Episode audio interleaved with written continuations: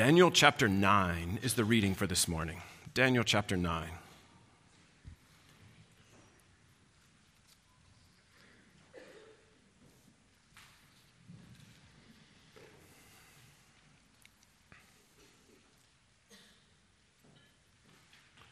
Daniel 9, we'll begin reading in verse 1 and read to the end of the chapter.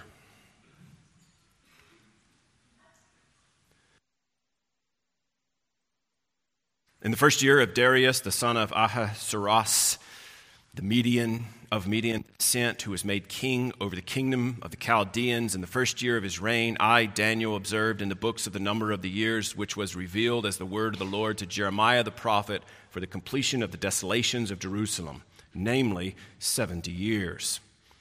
So I gave my attention to the Lord God to seek him by prayer and supplications with fasting, sackcloth, and ashes.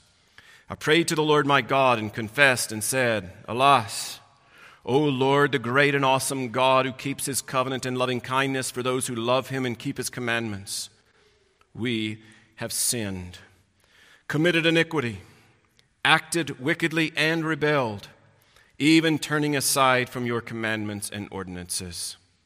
Moreover, we have not listened to your servants, the prophets, who spoke in your name to our kings, our princes, our fathers, and all the people of the land. Righteousness belongs to you, O Lord, but to us open shame, as it is this day. To the men of Judah, the inhabitants of Jerusalem and all Israel, those who are nearby and those who are far away in all the countries to which you have driven them, because of their unfaithful deeds which they have committed against you. Open shame belongs to us, O Lord, to our kings, our princes, and our fathers, because we have sinned against you. To the Lord our God belong compassion and forgiveness, for we have rebelled against him. Nor have we obeyed the voice of the Lord our God to walk in his teachings, which he set before us through his servants the prophets. Indeed, all Israel has transgressed your law and turned aside, not obeying your voice. So the curse has been poured out on us, along with the oath which is written in the law of Moses, the servant of God, for we have sinned against him. Thus he has confirmed his words which he had spoken against us and against our rulers who ruled us to bring on us great calamity, for under the whole heaven there has not been done anything like what was done in Jerusalem. As it is written in the law of Moses, all this calamity has come on us. Yet we have not sought the favor of the Lord our God by turning from our iniquity and giving attention to your truth. Therefore, the Lord has kept the calamity in store and brought it on us. For the Lord our God is righteous with respect to all his deeds which he has done, but we have not obeyed his voice. And now, O Lord our God, who have brought your people out of the land of Egypt with a mighty hand and have made a name for yourself, as it is this day, we have sinned. We have been wicked. O Lord, in accordance with all your righteous acts, let now your anger and your wrath turn away from your city, Jerusalem, your holy mountain. For because of our sins and the iniquities of our fathers, Jerusalem and your people have become a reproach to all those around us. So now, our God, listen to the prayer of your servant and to his supplications. And for your sake, O Lord, let your face shine on your desolate sanctuary. O my God, incline your ear and hear. Open your eyes and see our desolations and the city which is called by your name. For we are not presenting our supplications before you on account of any merits of our own, but on account of your great compassion. O Lord, hear. O Lord, forgive. O Lord, listen and take action. For your own sake, O my God, do not delay, because your city and your people are called by your name. Now, while I was speaking and praying and confessing my sin and the sin of my people Israel, and presenting my supplication before the Lord my God in behalf of the holy mountain of my God, while I was still speaking in the prayer, then the man Gabriel whom I had seen in the vision previously, came to me in my extreme weariness about the time of the evening offering. He gave me instruction and talked with me and said, O Daniel, I have now come forth to give you insight and understanding. At the beginning of your supplications, the command was issued, and I've come to tell you, for you are highly esteemed. So give heed to the message and gain understanding of the vision. Seventy weeks have been decreed for your people and your holy city to finish the transgression, to make an end of sin, to make atonement for iniquity, to bring in everlasting righteousness, to seal up vision and prophecy, and to anoint the most holy place. So you are to know and discern that from the issuing of a decree to restore and rebuild Jerusalem until Messiah the Prince, there will be seven weeks and 62 weeks. It will be built again with plaza and moat, even in times of distress.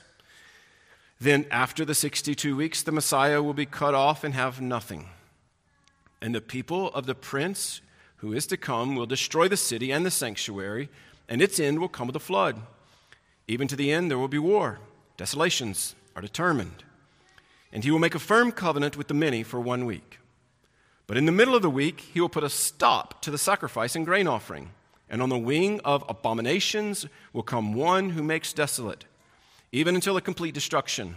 One that is decreed is poured out on the one who makes desolate. Daniel chapter 9. And that's the introduction. this chapter is considered by many to be the most difficult chapter to interpret in the entire book. Some argue that it's the most difficult chapter to interpret in the entire Bible. There may not be a more complex passage in the Old or New Testament. It's hugely controversial there, there are so many possible interpretations, it makes your head spin. At least it makes mine spin. Has made mine spin. You can tell me after a while if it still looks like it's spinning. I'm going to try to slow it down and make sense of it all. I think it will help from the outset if we try to dissipate some of the complex mystery right from the outset. Okay, so with your Bibles open, go back to verse 24. If you notice in the reading, verse 24 is where all the problems started for us. We understand sin and Daniel's confession of it. We are far too acquainted with that reality in our own lives. But verse 24 of this chapter is where the complexities and the mysteries and the difficulties began. Let's look at verse 24. 70 weeks have been decreed for your people and your holy city to finish the transgression, to make an end of sin, to make atonement for iniquity, to bring in everlasting righteousness, to seal up vision and prophecy, and to anoint the most holy place. So if we were to just come to verse 24 cold, we just open our Bibles up and go to Daniel 9 24, what do you think it's talking about? Does anybody think it looks like it might be referring to Jesus? I mean, this is church, so that's a good answer. Yes, our, mind should immediately run there. A finish a finishing of transgression, an end of sin, atonement for iniquity, bringing in everlasting righteousness, sealing up vision and prophecy, anointing the most holy place. So, because that's a reality, what the life of Christ has made clear for us as we have opened and read in our New Testaments we should seek to be careful not to needlessly obscure as we look back now at Daniel chapter 9. Because it is difficult and potentially problematic. I'm going to try to stay out of trouble with it. But I might need your help. Daniel is 82 years old. He's been in Babylon exiled for 68 years. This chapter is happening during the events of chapter 6.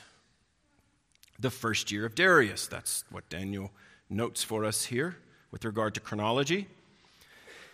That, as you may remember, is when Daniel refused to bow down and pray to anyone other than the Most High God. And it was a stance, or a kneel, we may say, that landed him in the den of lions, where God showed his protection of Daniel. But Daniel's life was not only a life that was marked by prayer, his life was also marked by one of reading the scriptures. He tells us that here in verse 2. I observed in the books of the number of the years which was revealed as the word of the Lord to Jeremiah the prophet. Here's Daniel, 68 years removed from Jerusalem in the holy city. Either he has his hands on a scroll or he has been meditating on the prophet Jeremiah at some measure for 68 years. Either way, Daniel was acquainted with the Word of God and he was spending time in the Word of God.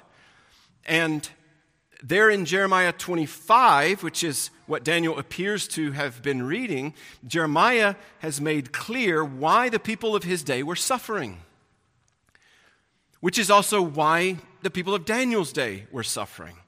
I have spoken to you, chapter 25 of Jeremiah, verse 3, again and again, God says, but you have not listened.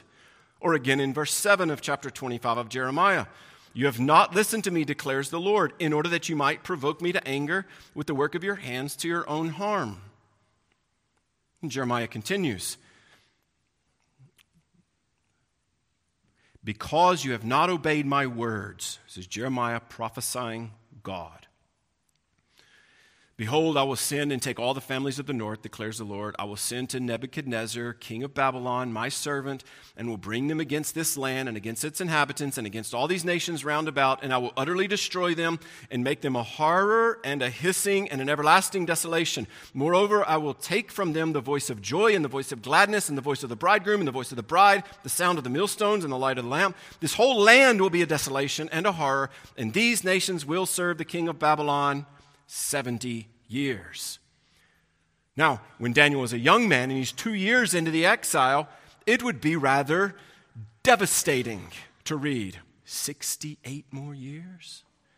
But now he's 68 years in, and he's reading 70 years is what was prophesied.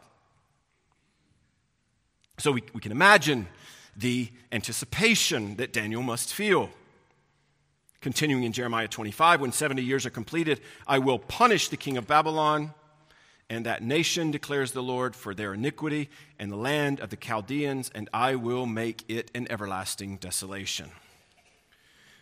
So, the context for Daniel chapter 9 is Daniel's Bible open or scroll unrolled to the prophet Jeremiah, or his mind meditating there. And look at his response. Chapter 9, verse 3.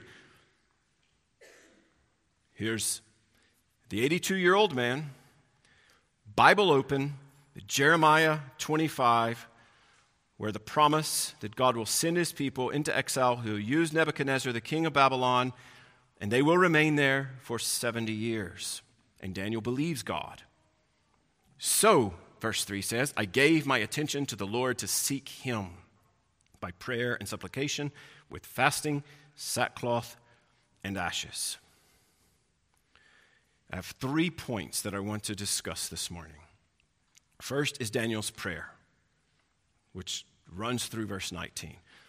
And then there's a promise in verse 20 through 23.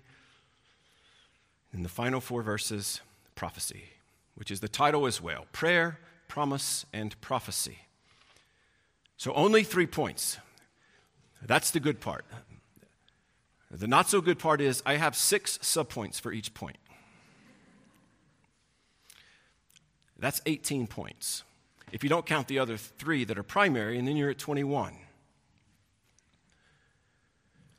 So you have six points for each, which is six, six, and six. Okay? Before you get scared and try to run away, you can't get out of here without driving down County Road 666. So just sit tight. So, right? Prayer to God, promise of God, and prophecy from God. Daniel's prayer.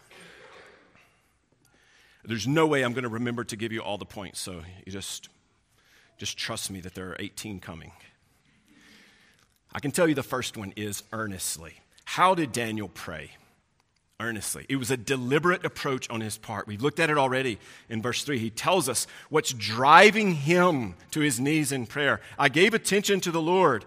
As a result of seeing what he said in his word, I was motivated, I was encouraged because of what God has promised, because he says this exile is coming to an end. And so he made a deliberate attempt. He wasn't careless, he wasn't carefree. He sought the Lord by prayer and supplications with fasting and sackcloth and ashes. But he didn't just pursue him earnestly, he sought the Lord reverently. Point two. Verse 4 O Lord, the great and awesome God, the way that he approaches God, he knew him. He knew what God was really like, and he approached him in reverence and respect. Recognizing that God was faithful. Again, verse 4 He's a God who keeps his covenant, who even in judgment, he has confirmed his words against us. Verse 12. Verse 7, Daniel says, Righteousness, O God, belongs to you. Verse 14, the Lord our God is righteous with respect to all his deeds. Almost unimaginable that everything that God has ever done is defined and described as the epitome of righteous because of who he is. Everything that he does is righteous. The Lord our God is righteous with respect to all his deeds, Daniel says. You brought your people out of the land of Egypt with a mighty hand. Here's Daniel remembering centuries later how faithful God was to his people. And don't you know that also stirs up his confidence in the faithfulness of God to again deliver his people out of exile? Daniel approaches God with reverence. He, he understands his proper place in the grand scheme of things. Daniel is not a nobody. He has been a somebody in this pagan kingdom for many years. But he doesn't compare with God, and he recognizes that. He understands his proper place. So there's nothing flippant about how he approaches God. He recognizes he's the most high God, and so he comes in reverential fear, seeking to honor him. Our culture, in contrast to Daniel, has continued to lose most any sense of reverence for anything, but especially the things of God and God Himself. We need, as believers, we need more reverence in our lives. In the private means of grace, as we seek Him in the scriptures and in prayer, and in the public means of grace through the reading and preaching of His Word and singing gospel songs. Intimacy with God, which is desirable, should not be confused with overfamiliarity or disrespect. He is holy. We are not. He is righteous in all he says and all that he does. We are not. He is merciful. We are not. He's kind. We're not. He's long suffering. We're not. He's everything that we're not. So it's understandable as Daniel begins his prayer, acknowledging that God is high and lifted up, the great and awesome God, that he transitions from praising God to confessing sin. Because when we see God for who he is, we can't help but recognize and sense the exposure of our lack and how much we need Him. So Daniel approaches God earnestly and reverently. Thirdly, he approaches God penitently. Verse 5 We have sinned, committed iniquity, acted wickedly, and rebelled, even turning aside from your commandments and ordinances. Verse 6, we have not listened to your prophets. Verse 7, unfaithful deeds which they have committed against you. Verse 8, we have sinned against you. Verse 9, we've rebelled against you. Verse 10, we have not obeyed your voice. We have not walked in your teachings which you set before us. Verse 11, all Israel has transgressed your law and turned aside, not obeying your voice. Verse 13, We have not sought your favor. We have not turned from our iniquity. We have not given attention to your truth. We have not obeyed your voice. Verse 15, we have sinned. We have been wicked. The people of God recognize, Daniel is speaking for them, even though they know that the discipline that they've been under for 68 years is due to their sin. Daniel is acknowledging here, we still have failed to turn to you in prayer. And we are so prone, being humans like them, being sinners like them, to mimic God's people here, to recognize on the one hand our sin, but instead of confessing our sin, we simply want to know when will the discipline be over?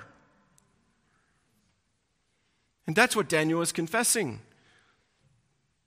Recognizing as he reads Jeremiah 25, 70 years, it's almost over. Why does it last so long? Yeah, on the one hand, it is because God has promised in the beginning that it would be 70 years, but it's also because God's people had failed to seek him. Daniel seeking the Lord, fourth, trustingly particularly trusting in God's compassionate forgiveness, which is an absolute necessity after we have read through the litany of sin that he has confessed on behalf of himself as well as the people. Verse 4 God keeps loving kindness for those who love him. Verse 9, to the Lord our God belong compassion and forgiveness. Verse 16, let your anger and wrath turn away from your city, your holy mountain. Verse 18, we're presenting our supplications on account of your great compassion. O Lord, forgive, verse 19. O Lord, listen and take action.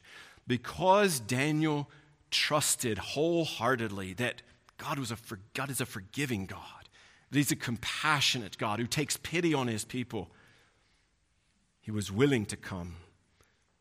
Both acknowledging the sin, but believing what God has said with regard to the forgiveness that is freely offered.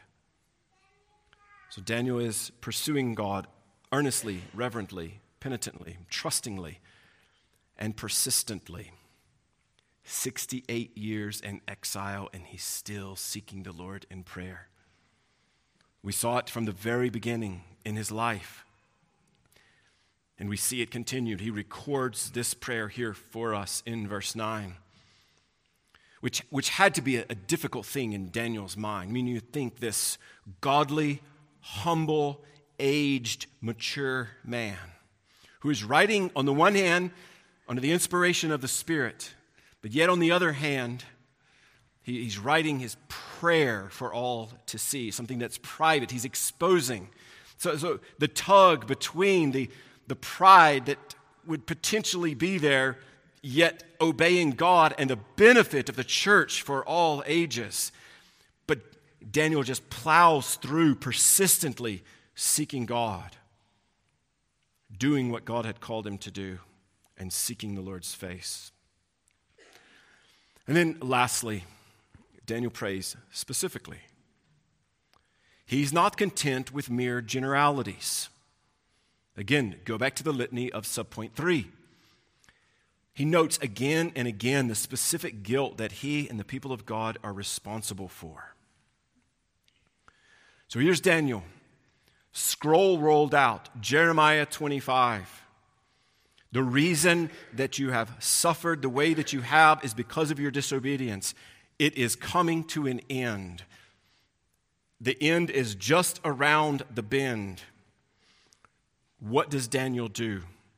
He responds in prayer, seeking the Lord. The acting of God in history is not just his decrees and promises, Jeremiah 25, but also the prayers of his people, Daniel chapter 9.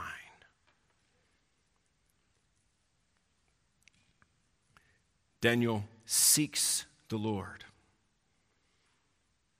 He doesn't sit back and say, It has been decreed, it will happen. There's nothing I need to do. He believes God, he takes him at his word, and he begs God to make it so.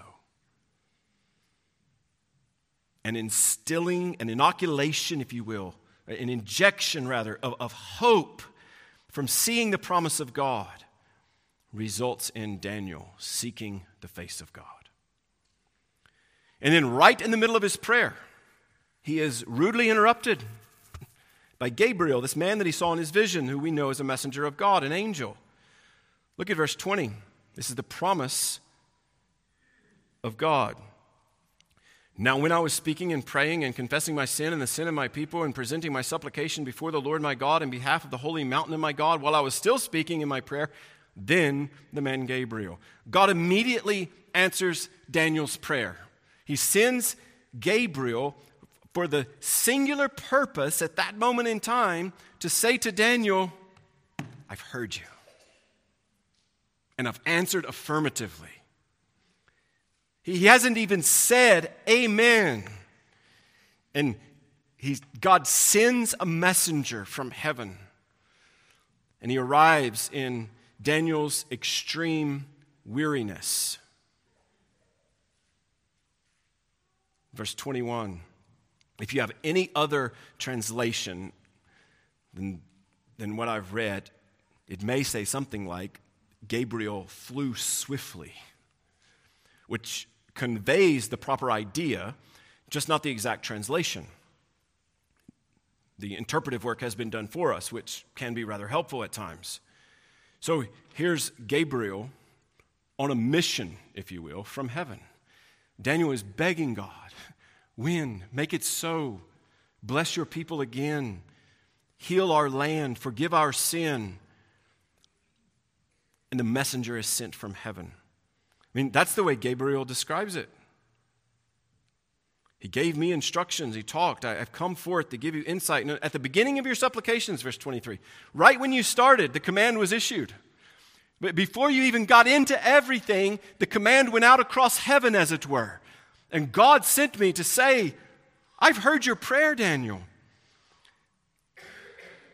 Now, an important point that we don't want to miss from verse 21 that we are prone I didn't mean to back the bus over you as well. I am prone, just to read over and move on.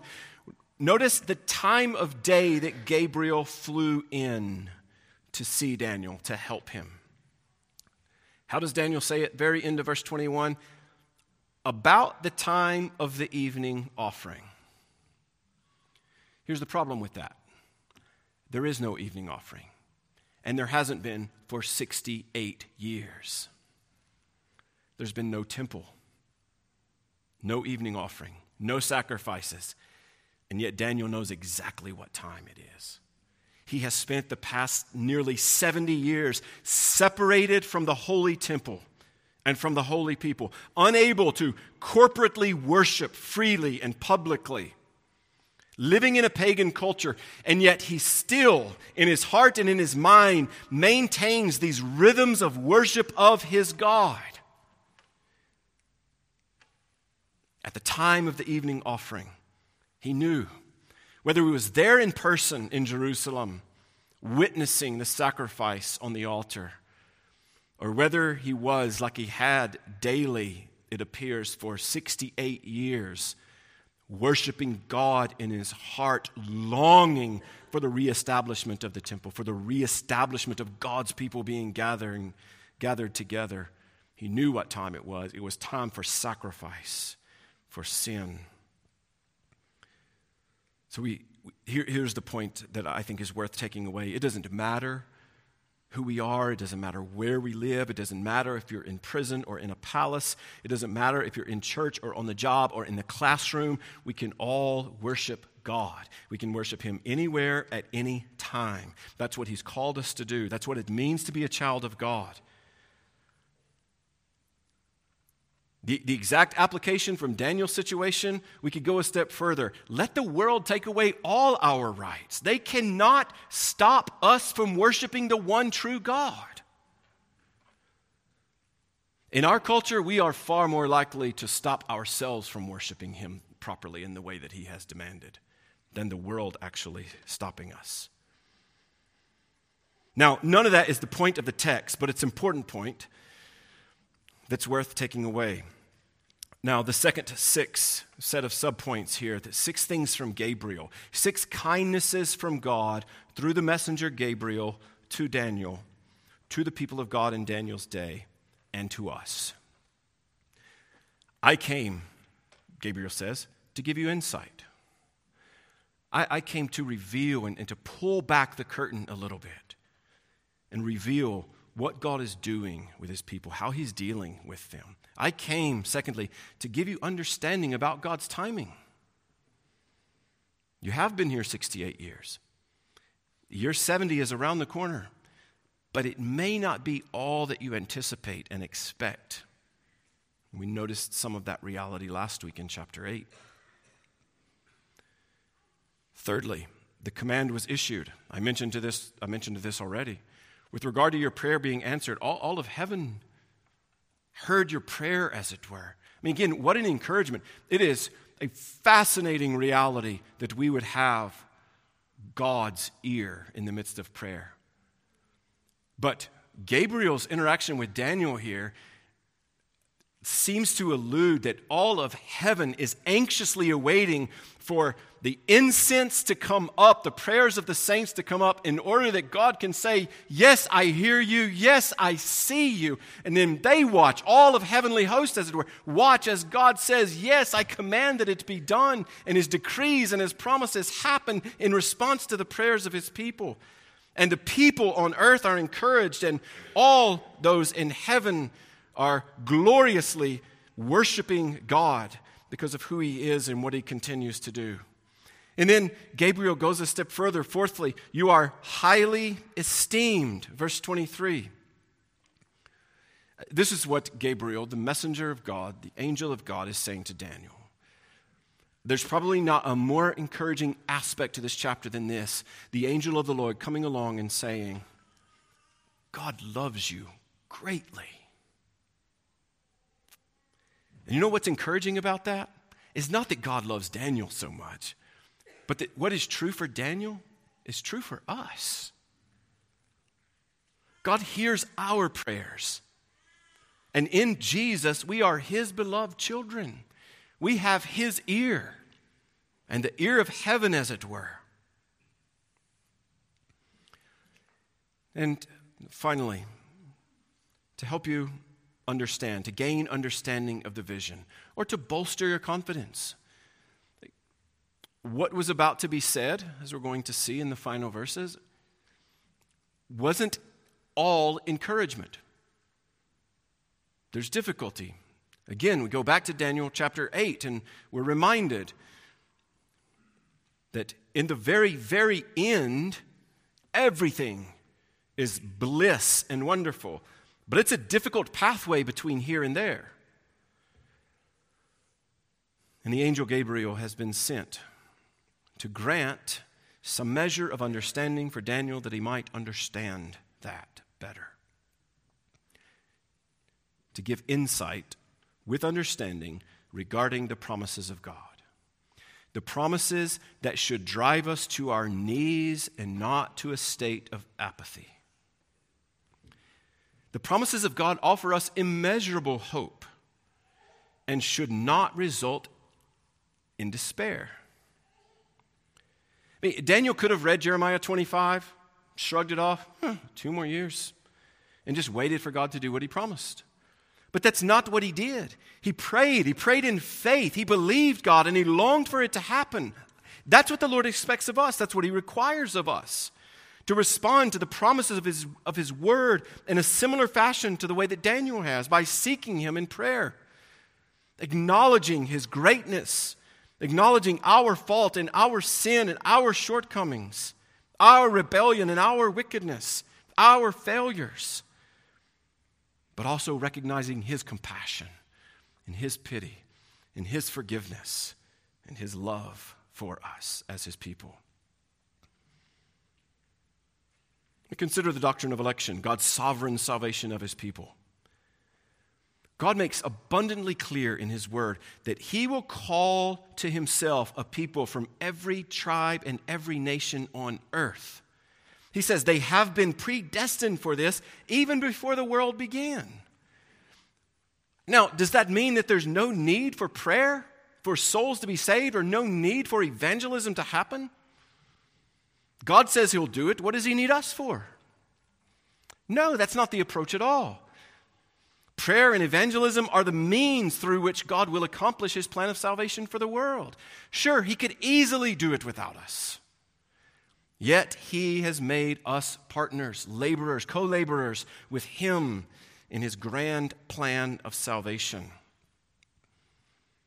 In the same way that the doctrine of election should not make us pray less or evangelize less, but rather pray more fervently and evangelize all the more diligently, recognizing our labor is not in vain because of God's promise to us. In the same way, the promise that God has made regarding his people exile will come to an end. So they don't just sit back waiting on the decrees of God to take place, but they pursue the face of God, begging him to act on behalf of his people. Continuing the thought with regard to both the promise of God on the one hand and his promise to save a people for himself, combining those two and how it should move us to prayer and motivate us to evangelism. Listen to these promises. Isaiah 43 25. I am the one who wipes out your transgressions for my own sake, and I will remember your sins no more. Does that make you want to just sit idly by and wait on that to happen? No. Or Micah 7 Who is a God like you who pardons iniquity and passes over the rebellious acts of the remnant of his possession? He does not retain his anger forever, but he delights in unchanging love. He will again have compassion on us. He will tread our iniquities underfoot. Yes, you will cast all their sins into the depths of the sea. That doesn't make us want to sit idly by. We, we want to go to God. We want to beg Him, please do pass over the rebellious acts, ours and others, and have compassion on us again. Tread our iniquities underfoot. Cast our sins onto Christ and throw Him into the depths of the sea. And put up the sign, like the old writer said no fishing. Don't go digging out those sins again. I have forgiven their iniquity, Jeremiah 31. I will remember their sin no more. As far as the east is from the west, Psalm 103, so far has he removed our transgression from us. And all this is prior to us flipping over to the New Testament, where we're told, if we confess our sins, he is faithful and righteous to forgive our sins and to cleanse us from all unrighteousness. If you confess with your mouth Jesus as Lord and believe in your heart that God raised him from the dead, you will be saved. The acting of God in history is not just his decrees and his promises, but it is also the prayers of his people. It's the prayer to God, the promise from God, and now the prophecy of God. Verse 24 and following. Don't lose the big picture. Daniel, open scroll, Jeremiah 25, the end is coming. He's driven to prayer. God sends an answer of encouragement via the messenger Gabriel regarding his prayer, and this is a further answer. In fact, Gabriel alludes to this prophecy coming. This is a response to Daniel's prayer. His prayer about Jeremiah 25 and the end of exile. And the application, therefore, because that's when the prophecy happened. The application is immediate before it is anything else. So it is primarily immediate for Daniel. It is applicable to us this morning as well, but it is primarily immediately applicable. Now, regarding this passage, it is possible to have different interpretations of this passage. This, it doesn't go for any passage or all passages in the Bible, but it is very possible to have different interpretations of this passage and still be brothers and sisters in Christ. Now, if our interpretation is proven wrong by Scripture or if it leads people away from the gospel of God, then we have a problem. If anyone says that the gospel depends on a certain specific belief about passages like Daniel 9 24 through 27, then there is likely a problem. And if anyone claims to have a definitive interpretation, then we probably also have a problem. So I'm going to take it on myself and assume we have no problems. there are three top takes from this passage. viewing verse 24 as a prophecy about what will happen when the exiles return to Jerusalem and rebuild the temple. So, one option is it'll be completely fulfilled in two years from when Daniel is receiving it. Second take, understanding verse 24 to mean everything that happens in the life, death, and resurrection of Jesus, all the way to the destruction of the temple in AD 70.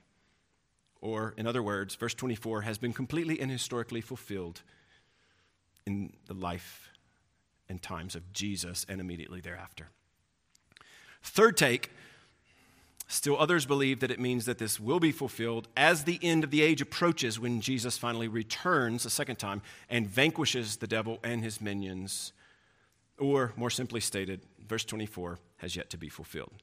So, those are the, the top three options fulfilled two years from when Daniel has it fulfilled in the early days of the New Testament or yet to be fulfilled.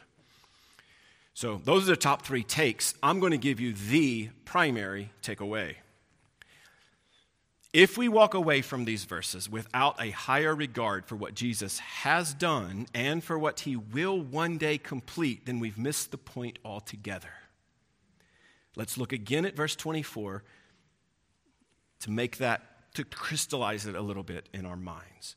70 weeks have been decreed for your people in your holy city to finish the transgression, to make an end of sin, to make atonement for iniquity, to bring in everlasting righteousness, to seal up vision and prophecy, and to anoint the most holy place. We do not want to walk away from this verse and the following ones without a higher regard for what Jesus has accomplished for his continued work on our behalf and what he will one day do for the church of God. To finish the transgression. I mean, what a promise was given to Daniel. A guaranteed end for sin among God's people. I mean, imagine it. Go back to Daniel's prayer. Go back to subpoint three in point number one and remember the litany of confession of sin on Daniel's part and on the people of Israel that Daniel's confessing for them. And here, in the midst of the prophecy, God says, I'm going to bring an end to all of that for my people. I will finish all transgression. Or, second subpoint, to make an end of sin.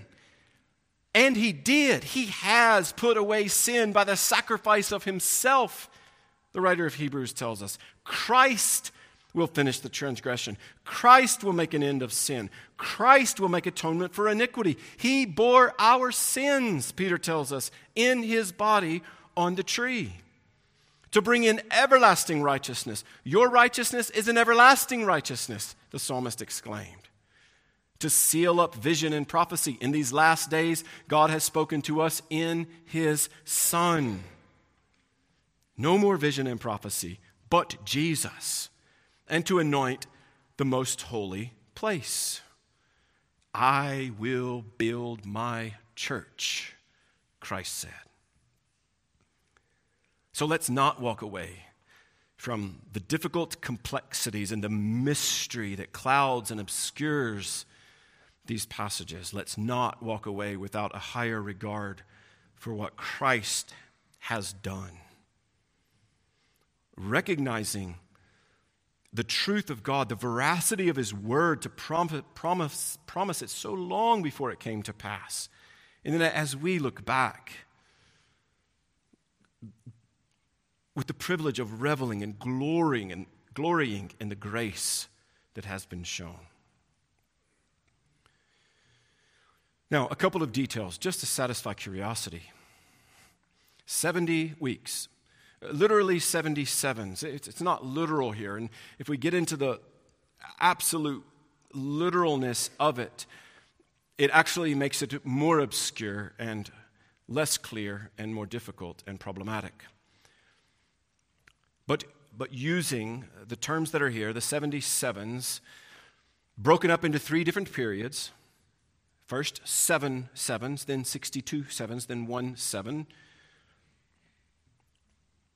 weeks that become years. Seven sevens in, in about 50 years, 49 years. Ezra and Nehemiah did rebuild the city during that period of time. That's the first week of sevens that's being prophesied here. And then 62 sevens, 434 years. Fast forwards us right to the time of Christ on earth. I mean, you can't make this stuff up.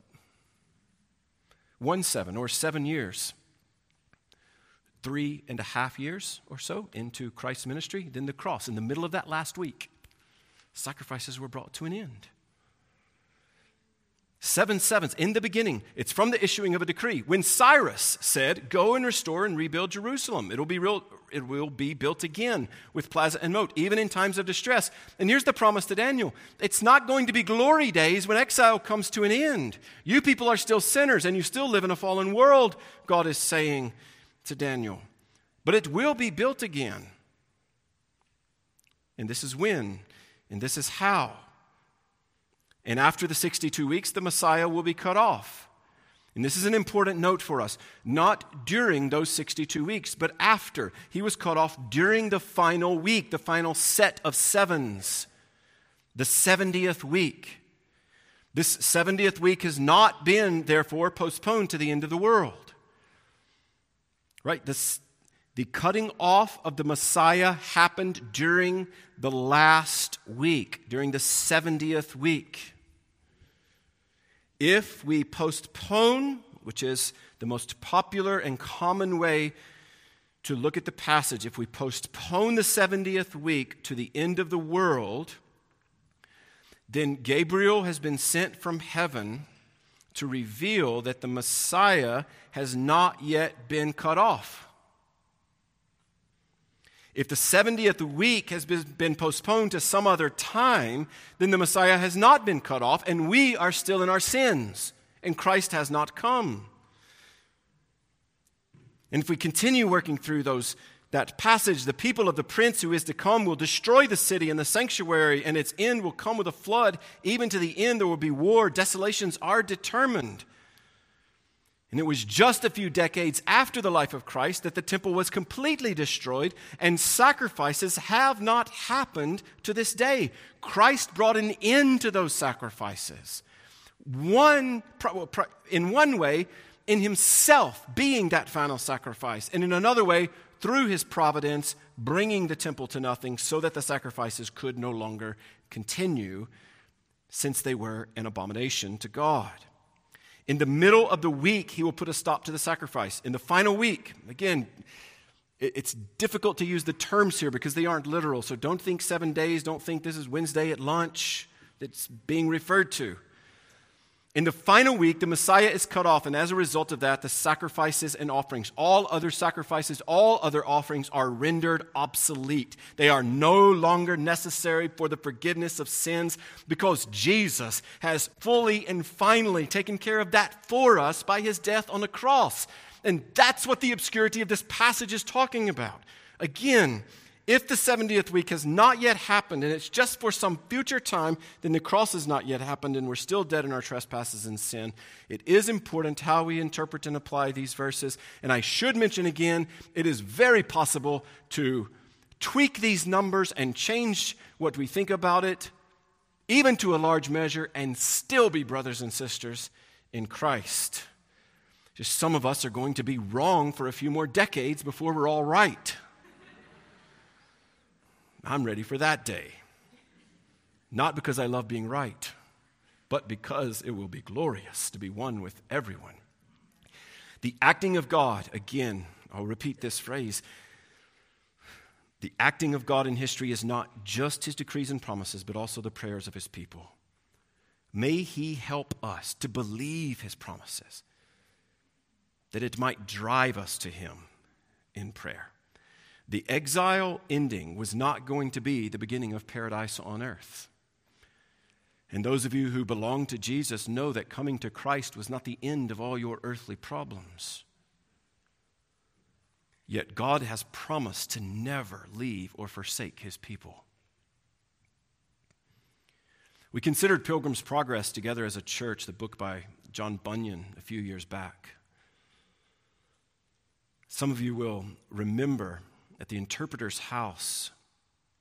And pilgrim, a Christian, is being led through.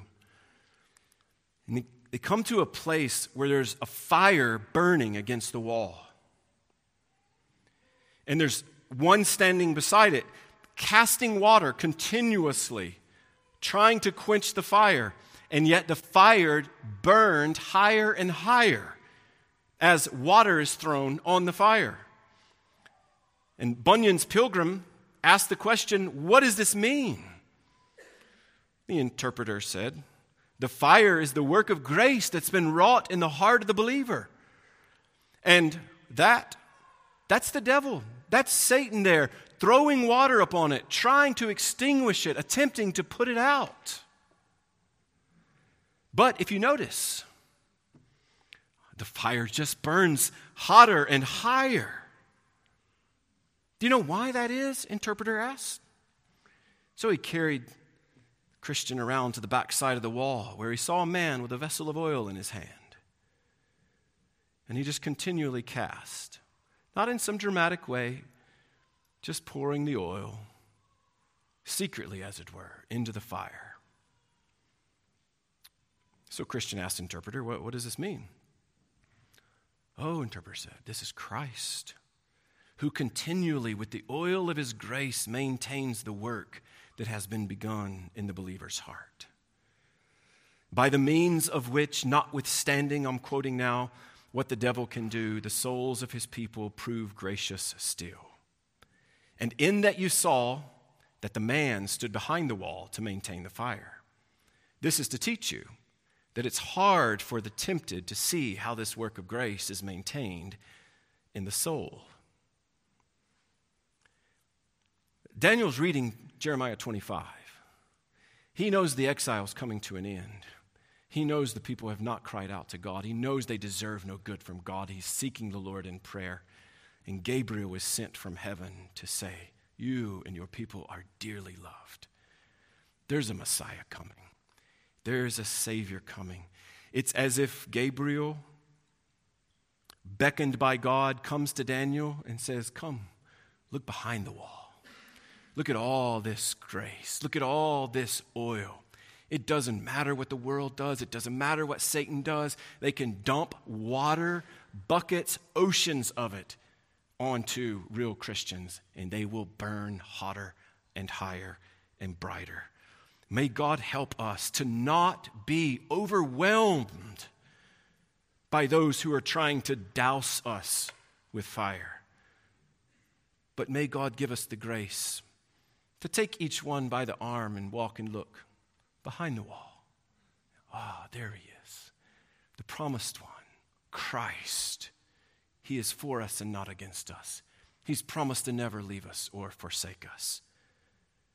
Let's keep looking behind the wall. Let's pray.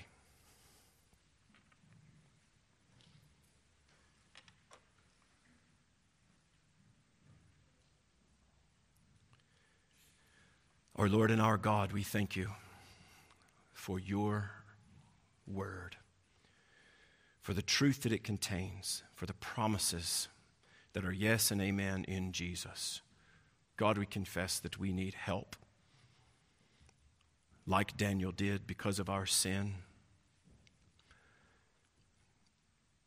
because of the difficulty with believing you our faint heartedness, our faithlessness, God, won't you grant us even more grace that we might walk with you all our days? God, grant us intimacy with you